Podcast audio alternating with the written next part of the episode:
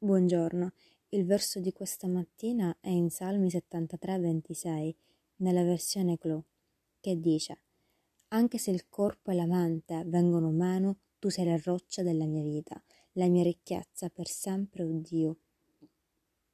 Costruire la resilienza richiede la sostituzione dei pensieri falsi con quelli veri.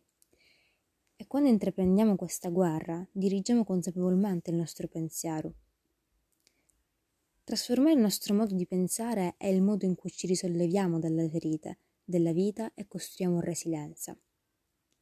Quando non abbiamo la forza di resistere fisicamente o spiritualmente, la forza di Dio ci sostiene. Esiste una forza di gravità che ci rende forti perché Dio è forte. Ci possiamo sentire deboli e falliti, ma possiamo prendere coraggio perché Dio è la nostra forza. Amen. Che Dio benedica la tua giornata.